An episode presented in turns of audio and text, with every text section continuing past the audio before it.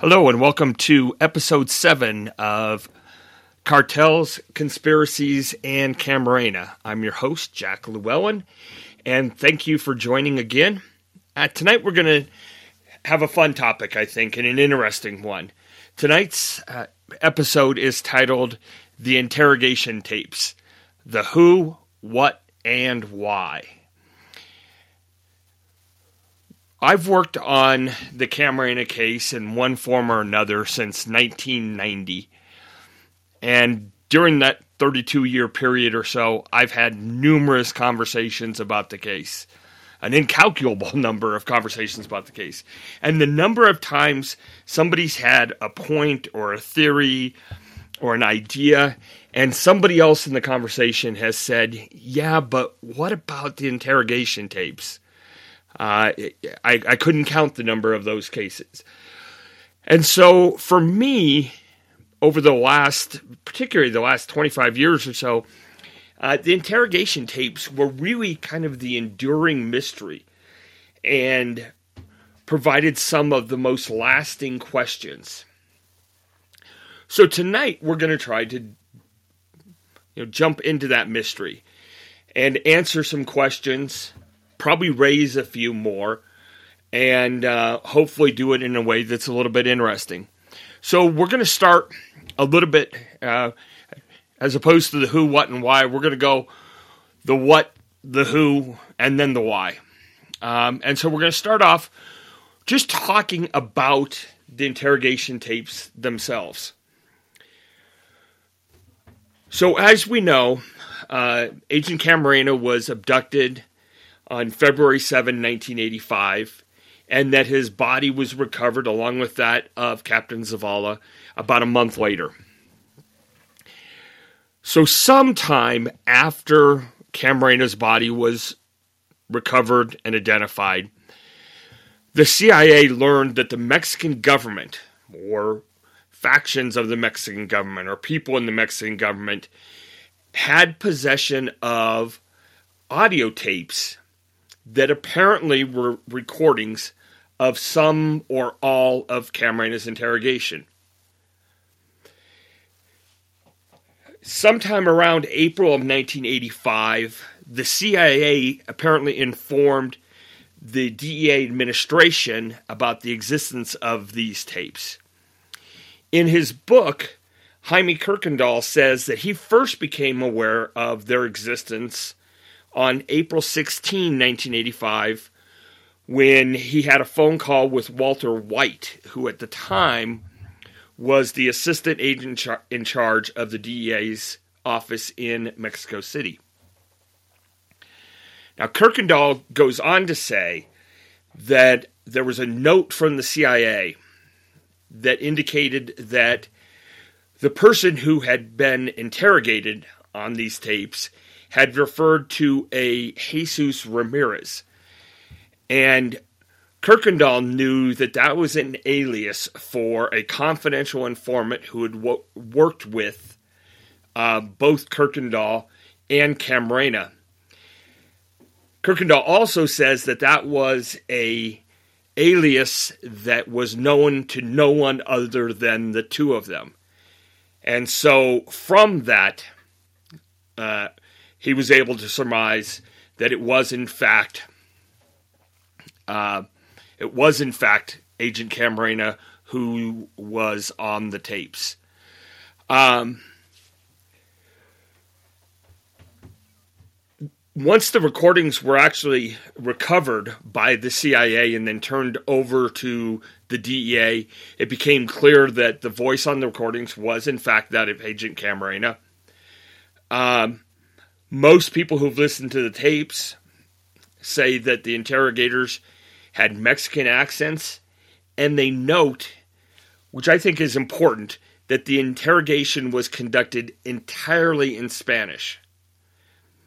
Uh, and I think that's important, and we'll talk about it later, because as we know, uh, Agent Camarena was bilingual, uh, and the fact that nobody spoke to him in English is it, may say something about who was doing the interrogation.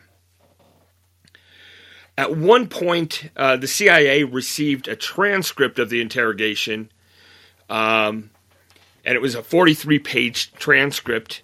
But it wasn't until the end of August in 1985 that the DEA received copies of the tapes themselves from the Mexican government.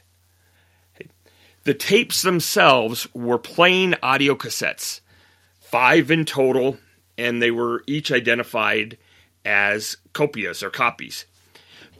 Cop- copia number one was a short recording of radio traffic that had been recorded from the DEA's radio in Guadalajara. Copias two and four were recordings of uh, Agent Camarena interrogation.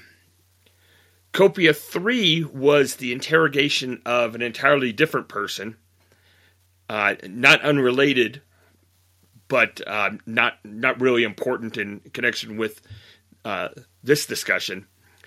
And then Copia Five was a tape that was almost completely unintelligible, but was later determined to be another copy of Copia Four. So you really end up with two tapes.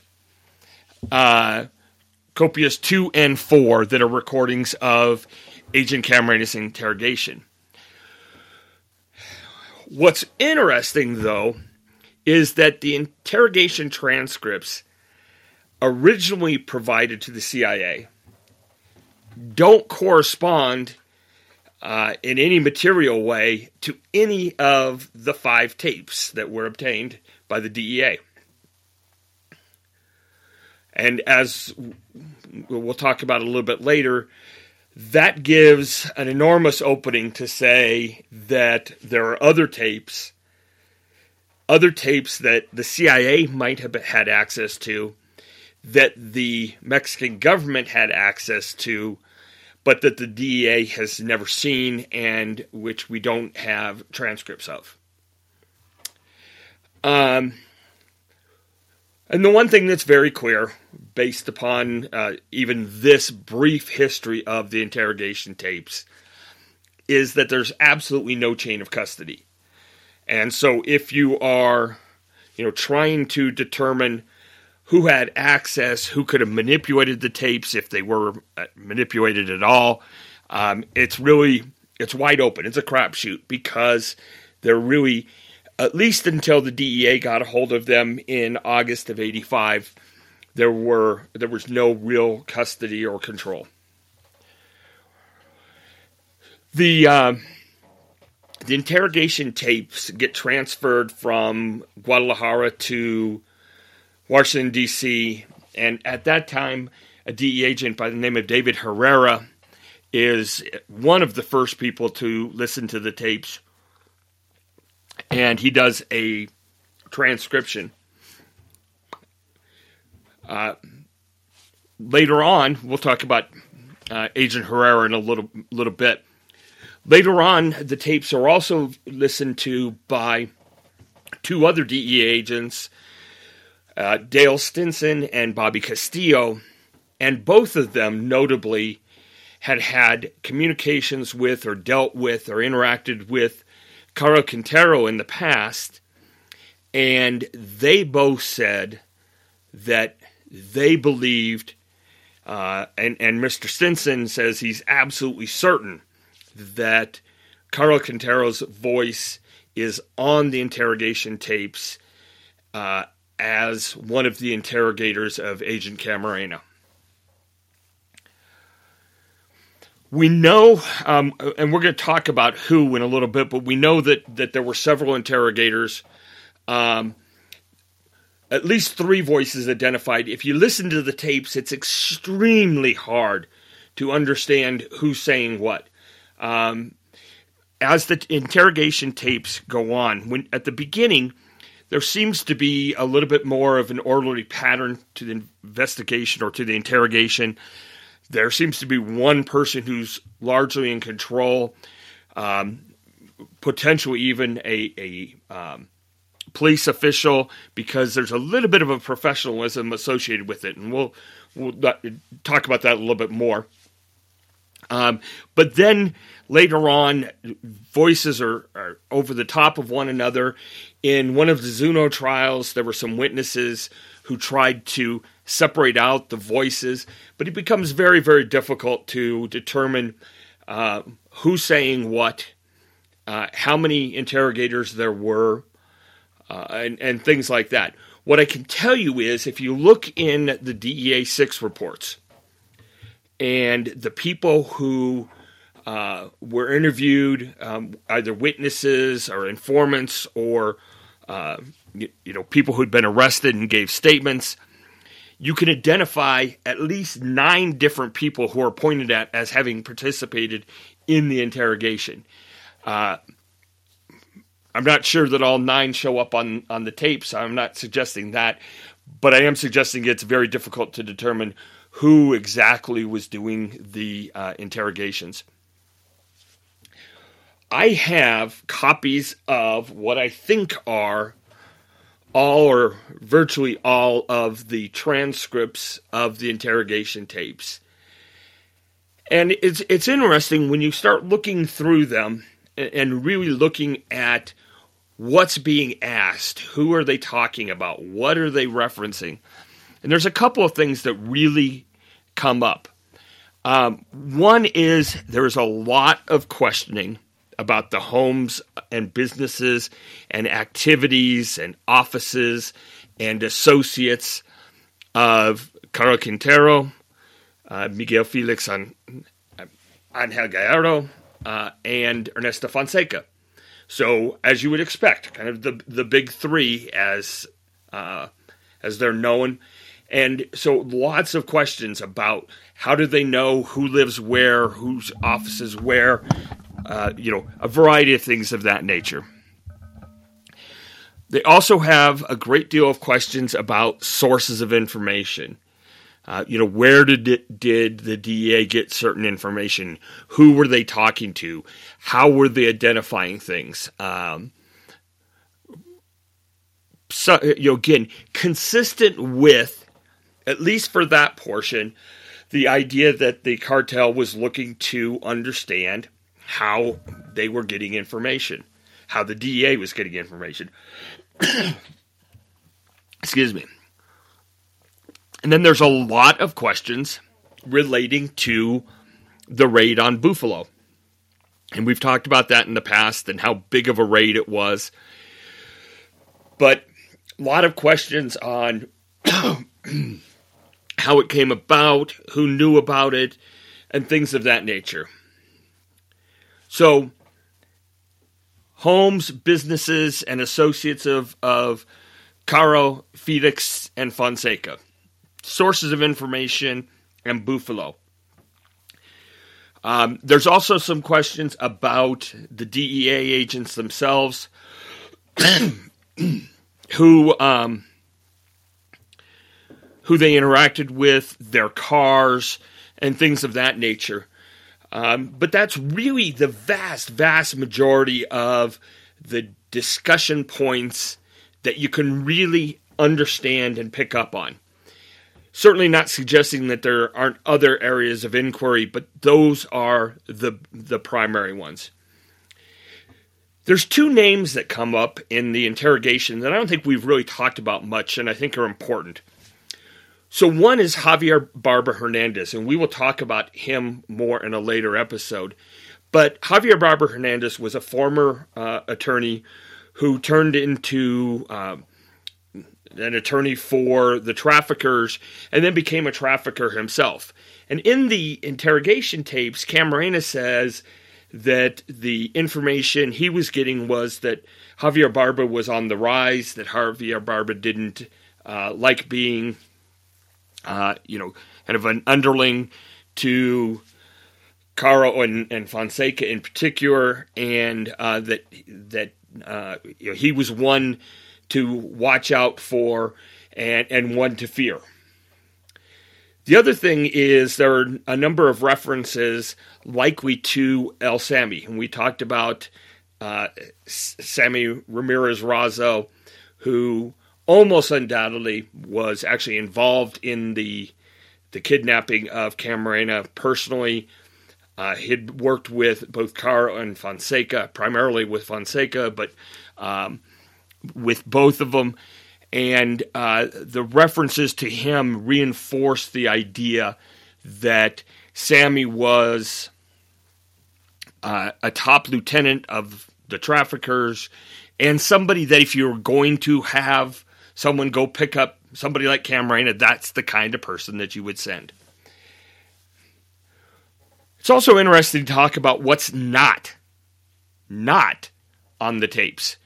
And put aside the idea that there may be tapes that aren't there. We'll talk about that. But um, let's talk about who's not on the tapes. If you just read through the transcripts, what's not on the tapes? Number one, there's no discussion regarding the CIA. None. And I'm going to let that sink in for a second. No discussion about the CIA. That's number one. Number two, we've talked about that the ranch at Rancho Veracruz and the allegations that Rancho Veracruz was a ranch that was owned by Caro Quintero and that the uh, CIA trained Nicaraguan rebels on Rancho Veracruz, that planes flew in and out of Rancho Veracruz transporting guns, drugs, uh, and other uh, supplies for the Contras. I mentioned this last week, and I'll bring it up again. In the interrogation tapes, Camarena at one point, while being questioned about Buffalo, makes a an oblique reference to something in Veracruz the first response is not what's Veracruz? What do you know about Veracruz? What do you know about the ranch? What do you know about the Contras? It is shut up, asshole. Uh, I think it's a quote. Tell me about Buffalo. Okay, so what we know is nothing about the CIA, and at least in that portion of the tape, the interrogators having no interest at all in Veracruz. Interestingly enough, and this will tie into when we, we look at the why, the names of Mexican government officials, politicians, uh, military officials, they're not there. There's very little, if any, discussion about them. At one point, kind of like he did with Veracruz, um, Camarena says something about information they got about General Gardoqui, and it's completely disregarded. There's no follow up. There's no continuation. There's nothing. And you know when when we start talking later on in the case, you know about uh, the the allegations, mostly from uh, Godoy and Lopez Romero, but also Cervantes of these these uh, conspiracy meetings, these meetings to talk about picking up the agent, picking up Camarena. You know, you've got Bartlett Diaz and Gardoqui and others like that, and they're not on these tapes. Okay, they don't talk about them in any great detail. What else isn't on the tapes? Um, by and large, the torture that Agent Camarena suffered is not on the tapes. And the assumption generally is that they would ask questions, turn off the tapes, torture him for a while, and then turn back on the tapes when he was then able to, to talk again. Uh, when I say most of the torture is not there, there are still plenty of times when you can tell that um, that he's being hit, or he'll say something along those lines of "ouch" or "please don't hit me." Uh, you can also tell, even just reading it as you go along, it, it becomes clear the number of unintelligible notes um, or passages or things that they can't understand that Camarena is saying. So uh, he certainly is in worsening condition but there's really not a whole lot of the what you would call the hardcore um, or, uh, torturing that's on the tapes. What else isn't on the tapes? And we talked about this when we did our top 10 things that uh, the last narc gets wrong. There is nothing on the interrogation tapes, the transcripts that are available, where Agent Camarena gives up Captain Zavala. Nothing. It's not there. Uh, and as we know, uh, Agent Berrellez has or has alleged several times that that's what happened. It's in his book that on the second day, not the first day, the second day, he gives up Zavala, and then Zavala is picked up, notwithstanding the fact that that's totally contrary to all of the witness testimony. But there's nothing in the tapes that supports that. Again, if Agent Berrellez or anyone else has evidence that supports that contention, we'd love to see it. I'll be happy to share it with absolutely everybody. Um, but we haven't seen it yet and have no reason to believe it exists because, again, it's contrary to all of the physical evidence. So now we've talked a little bit about the the what. Let's talk about the who. As I mentioned earlier, um, a couple of things important. We have several voices. Um, we have allegations of several people who participated in it, uh, which makes it difficult. As I noted, there's there's a kind of a different tone at the beginning of the interrogations. It's a little more civil. It's a little more orderly. It sounds more like, or it reads more like something a police officer would do. Um, there's a rhythm to it, there's a method to it. The other thing that's interesting is at one point, Agent Camarena refers to the interrogator, again, this more professional interrogator, as commandant. And you can think that that could possibly say a couple of things. It could um, it could refer to a position, or it could just be a sign of respect, um, or you know a, a, a, combination of both, where there's a, a, an element of respect because of a position, and Camarena is trying to endear himself a little bit to this person who's interrogating him, and obviously holds his life in his hands. As I also mentioned, you'll note um, in reading the tape or the transcripts that it changes over time. As they go on, they become much less orderly. They, the interrogation becomes way more chaotic. You have two or three people talking at the same time.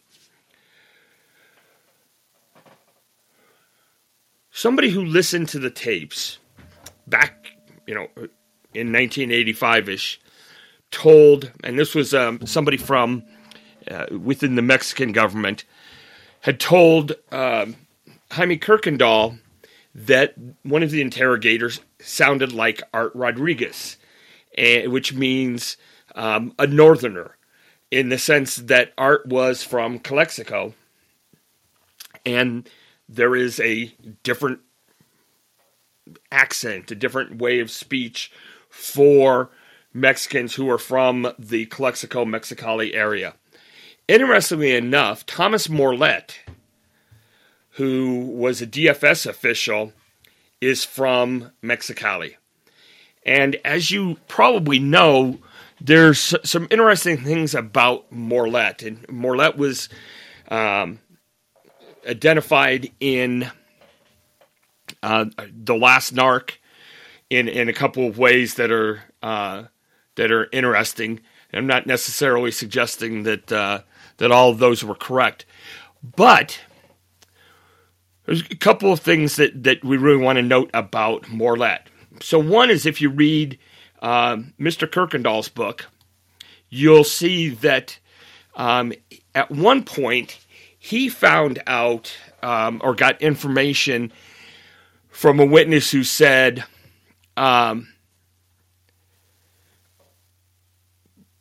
that um, Morlet was responsible for uh, Camarena being picked up, and that it was Morlet's uh, traffickers, his his workers, who were involved. Something else that becomes interesting is that um, in or on February 27, 1985. Okay, so um, 20 days after the uh, the abduction of Agent Camarena, Francis Mullen, who was the departing head of the DEA at the time, um, talks to a news reporter from UPI and discusses the investigation. And in that, he says um, amongst other things, that four people had been arrested in connection with the kidnapping. And then he says the arrested suspects include the purported mastermind, Thomas Morlet, and three former Mexican federal agents. Now, we know that Morlet was picked up in, I believe it was in Tijuana, and quickly released because he was DFS and they couldn't hold him. But I've always found it interesting that uh, the head of the DEA would make a statement to the press of that nature without having some uh, interesting information. And so you end up with this situation where there's, um, you know, you've got this Morlet guy hanging around uh, who clearly is a DFS official or DFS commandant, um, and uh, people after the fact pointing some fingers at him, but no real evidence to tie him together. And moreover, prior to the kidnapping, the DEA had almost no information about him. So if you go through the DEA sixes, both um, immediately after and uh, previous to the kidnapping, you'll see nothing about Morlet. So it seems unlikely that it, that he was directly involved. On the other hand, you just never really know. Uh, was killed. Uh, he he was shot in the the uh, entryway to a restaurant. Lots of different discussions about how that occurred. It may have just been uh, two bad guys shooting each other. Maybe it was something more nefarious. Uh, you know, Morlet would be somebody that you'd love to investigate more if there was really a way to do, to do that. Caro Quintero. Was Caro Quintero on the interrogation tapes? We know that both Dale Stinson and Bobby Castillo say, yep, I identified his voice. I think we talked in the past that Dale Stinson said that he had actually gone to meet with Caro Quintero at a prison shortly after he and Fonseca were jailed. Uh, that he was talking to Fonseca. Caro Quintero came up behind him and started yelling at him. And Stinson says something to the effect that that was one of the few times in his uh, career where he really feared for his life. And his response is, "You know what? That's a that's a voice you'll remember." Uh, so you know, I think it's it's safe to, uh, or at least um, reasonable to assume that both Stinson and Castillo are correct, and that uh, Caro was on the tapes. I'll note that in some of the, the testimony at trial, and Castillo talks about this a lot more at trial than Stinson did but they identify certain passages that where they say they think it's Caro's voice. There's some of them where um, and and it's a little bit hard because you got to get the numbering system of the right tape and the right line and everything else. But it appears when you look at it that some of the time the interrogators are talking about Caro kind of in the third person, asking questions. You know, well, what about Caro? What about? And so um, I don't think Caro was somebody who referred to himself in the third person very often. So I'm not sure that all of the uh, specific instances really are Caro, but that doesn't mean that it wasn't him on some of them. What else isn't, um, or what else might we find from the tapes as regarding the Who? Not one person ever, ever who had listened to the tapes has said at any time, you know what? One of those voices sounds different. One of those accents sounds different. One of those interrogators has a Cuban accent. And what's interesting is, amongst other things, David Herrera's son in law is of Cuban descent.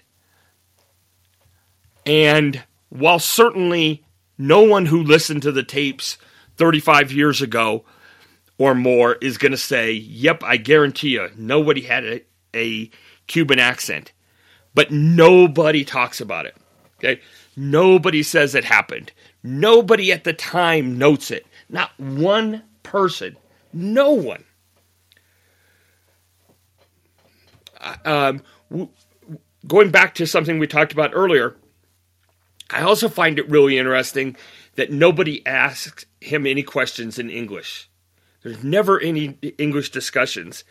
And and I put this in my book, but you know, can't you just envision if there was somebody who spoke English and was fluent in English and knew Camarena was, at some point getting down in front of him, looking him in the eye and speaking English and saying, you know, in essence, cut the crap, you know, protect yourself, save yourself here, tell us the truth. And maybe as an interrogator, that could be a very powerful thing, you know, to all of a sudden be talking in English. And that doesn't happen at all, which makes me wonder if any of the interrogators really were fluent in English. I'll note that in addition to having a Cuban accent, Felix Rodriguez, if you've seen any of the press, uh, any of his testimony, know that he is fluent in English. All right, so that's the who. Let's talk for a couple minutes about the why. And as I said, for a long time, I really, really got hung up on the why. Why would you tape this? Why? And there's a couple of, of primary theories. Probably the most long standing theory is they were doing it to give to government, Mexican government officials. So, kind of piggybacking on um, the highly fictionalized version of it in uh, Narcos Mexico, but the idea that the uh, congressional investigation group had come down, looked into things, hadn't really done anything, but that that really started to create some fear amongst the Mexican government officials who were in bed with, being paid off by, working with the traffickers, and that in order to kind of figure out what the government knew, they ordered um, or encouraged Camarena to be picked up. The the thing that doesn't make sense with that uh, it is two things. One is again when you really look at the interrogation. Let's say it's for the Mexican government officials. Then why do they spend so much time talking about you know, Felix's office, Caro Quintero's house. How do you get to places? People asking for directions because they don't know the area as well. Um, and and not have a lot more about what do you know about the the government officials' involvement, that sort of thing. Um, even when you start talking about Buffalo, it's far more you know how'd you find it, and, and much less of um, you know anything that that a government official would really be worried about. So there's there's that issue. Um, you can also say, as many have, that it's you know why did you tape it? You taped it for the CIA. They wanted to know what was going on, and and we've talked a lot about whether that makes sense or not, but a couple of things, and we're just trying to stick to the tapes now. And again, as I mentioned earlier, they don't talk about the CIA. So it's hard to say it was for the CIA when they're not talking about them. And the stuff that they are talking about, the CIA wouldn't have cared less about. So that becomes um, problematic. You also wonder if, um, you know, for both of these, if, you know, if it's Mexican government officials and they really, really wanted to find out what Camarena knew, couldn't they find somebody better to do the interrogation? Uh, and the same with the CIA. Even as even if you think for a minute that that Felix came and did some investigation or some questioning, at some point he left and they kept on taping.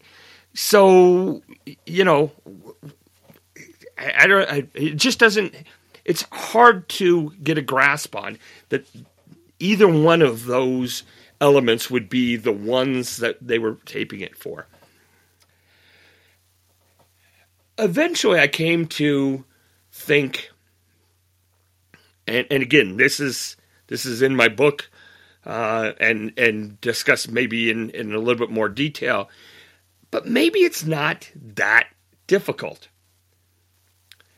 Let's assume that at the house, um, at Lope de Vega when Camarena is being interrogated, when he's on the way there or he's just gotten there. You've got Javier Barba Hernandez, who's an attorney. You've got several former police officials in, you know, in one shape or form. You've got Lopez Romero, you've got Godoy, you've got El Sami, you've got others. Um, maybe somebody just said, it might be good to get this on tape. Maybe it makes sense to keep a record of what this guy said.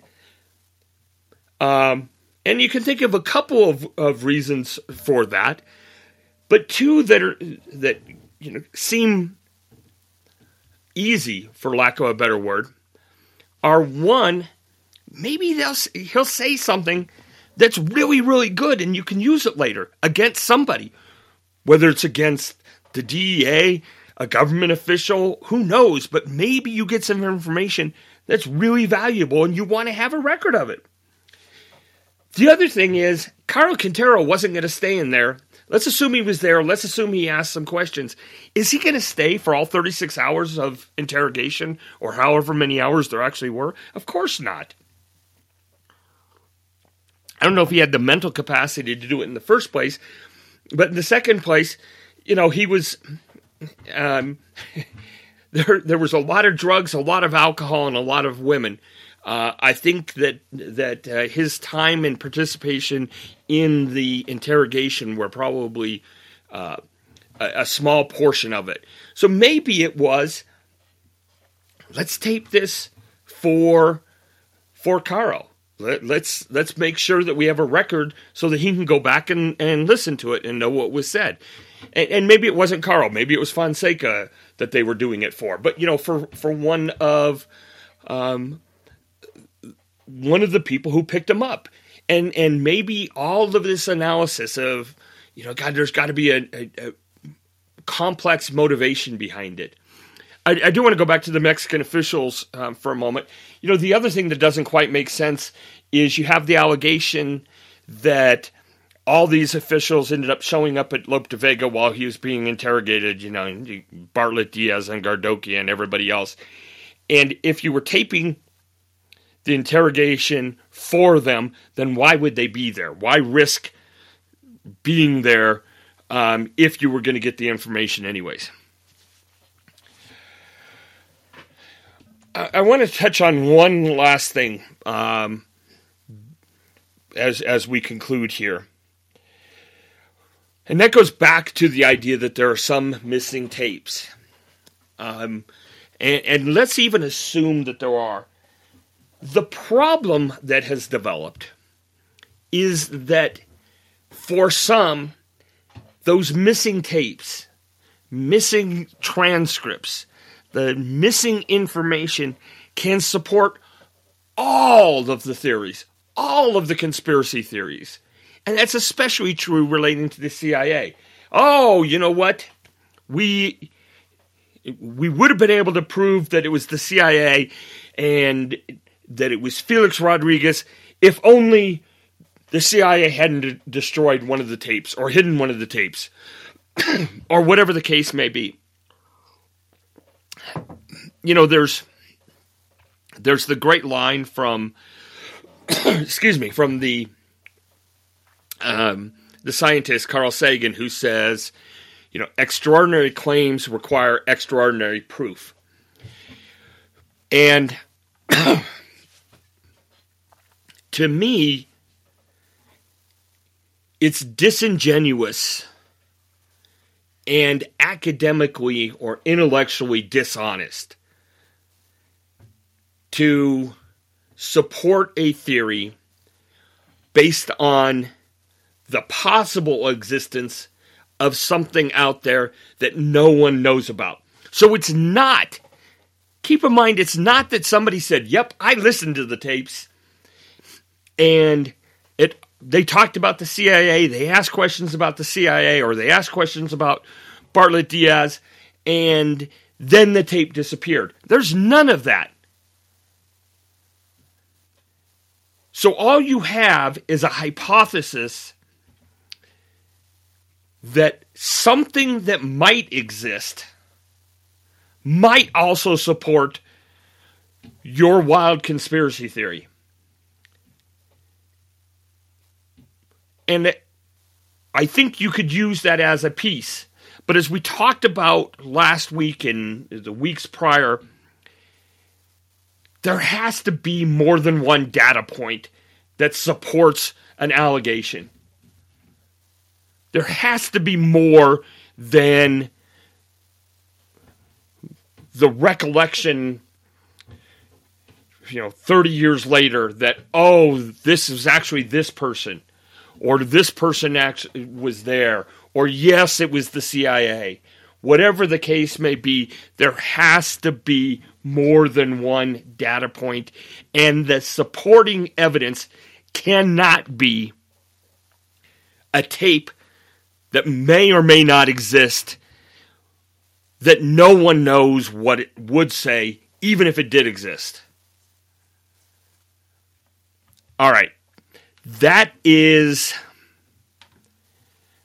a fairly short 40 minute breakdown of the interrogation tapes. Um, I, w- I want to make a pitch to people.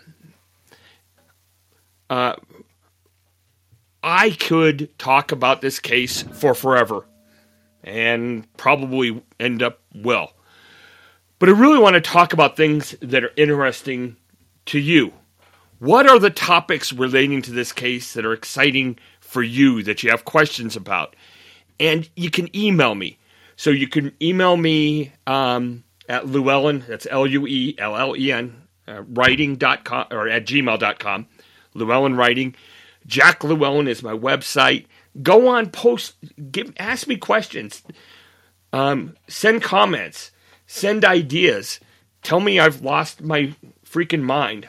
Whatever the case may be, I, I would I would appreciate it, and and uh, I want you to know I'm working hard behind the scenes to keep these interesting, um, which I guess presumes that some of them are, but also to make some more exciting and, and getting some guests that I keep um, promising we will have. So the interrogation tapes this week, next week is a surprise. Can't give it away, but we're we're for sure going to have one guest, may have more, may have some pre-recorded information too, and um, we're going to dive into another topic from uh, the last narc that we touched upon a couple weeks ago, but haven't really uh, explored in great detail. So, if you want to be surprised uh, and I think intrigued, come back next week. And until then, thanks for joining.